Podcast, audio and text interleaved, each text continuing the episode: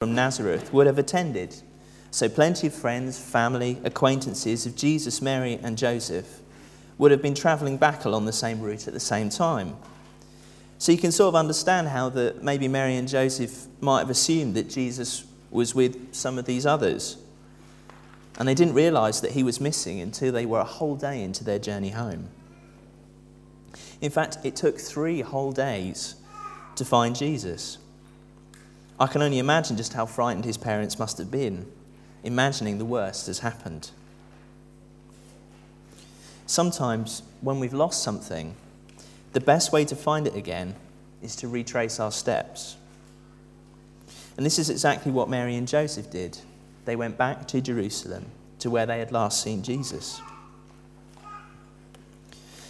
And I think that this is an important point.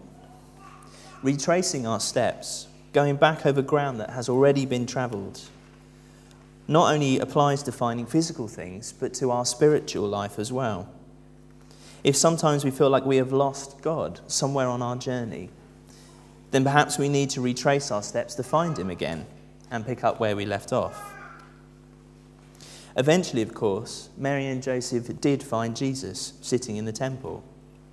And God promises to us that if we search hard enough, we will also find him. Theme three safe as houses. I'm sure we've all seen on the news this week the dreadful scenes from across the country as rioting has broken out. Working in the insurance industry gives me an inside view on the after effects of the riot on businesses and property that have been destroyed by theft, vandalism, and fire. I was working in Croydon the day after the big fires broke out in High Street and on Reeves Corner. Everybody I met that day was in a state of disbelief. They couldn't quite understand how something like this had happened right on their doorstep. I remember being sat up in bed watching BBC News on the TV and feeling shocked at what I was seeing. It made me feel very uneasy. Suddenly, I didn't really feel safe even in my own house. When I read the passage for this morning, it struck me that Jesus is only 12. Yet, he's not afraid. He's on his own in a big city in Jerusalem, surrounded by people that he doesn't know. We have no details about where he stayed, who fed him. Just that somehow for three days he stayed behind in Jerusalem and spoke with the teachers of the law and other students. When Mary and Joseph finally arrive on the scene, you can imagine the relief that they felt. I mean, after all, it is quite a bit of pressure being the parents of the Son of God. Mary questions Jesus, but she doesn't shout at him, she doesn't scold him.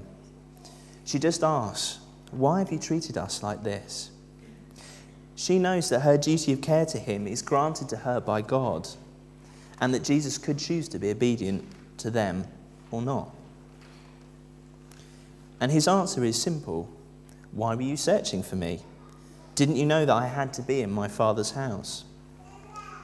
Jesus understands that God is his heavenly Father, just as Mary and Joseph are his earthly parents. He was not in any danger because he knows he is in the presence of God and has committed his care to him. He was safe in his Father's house.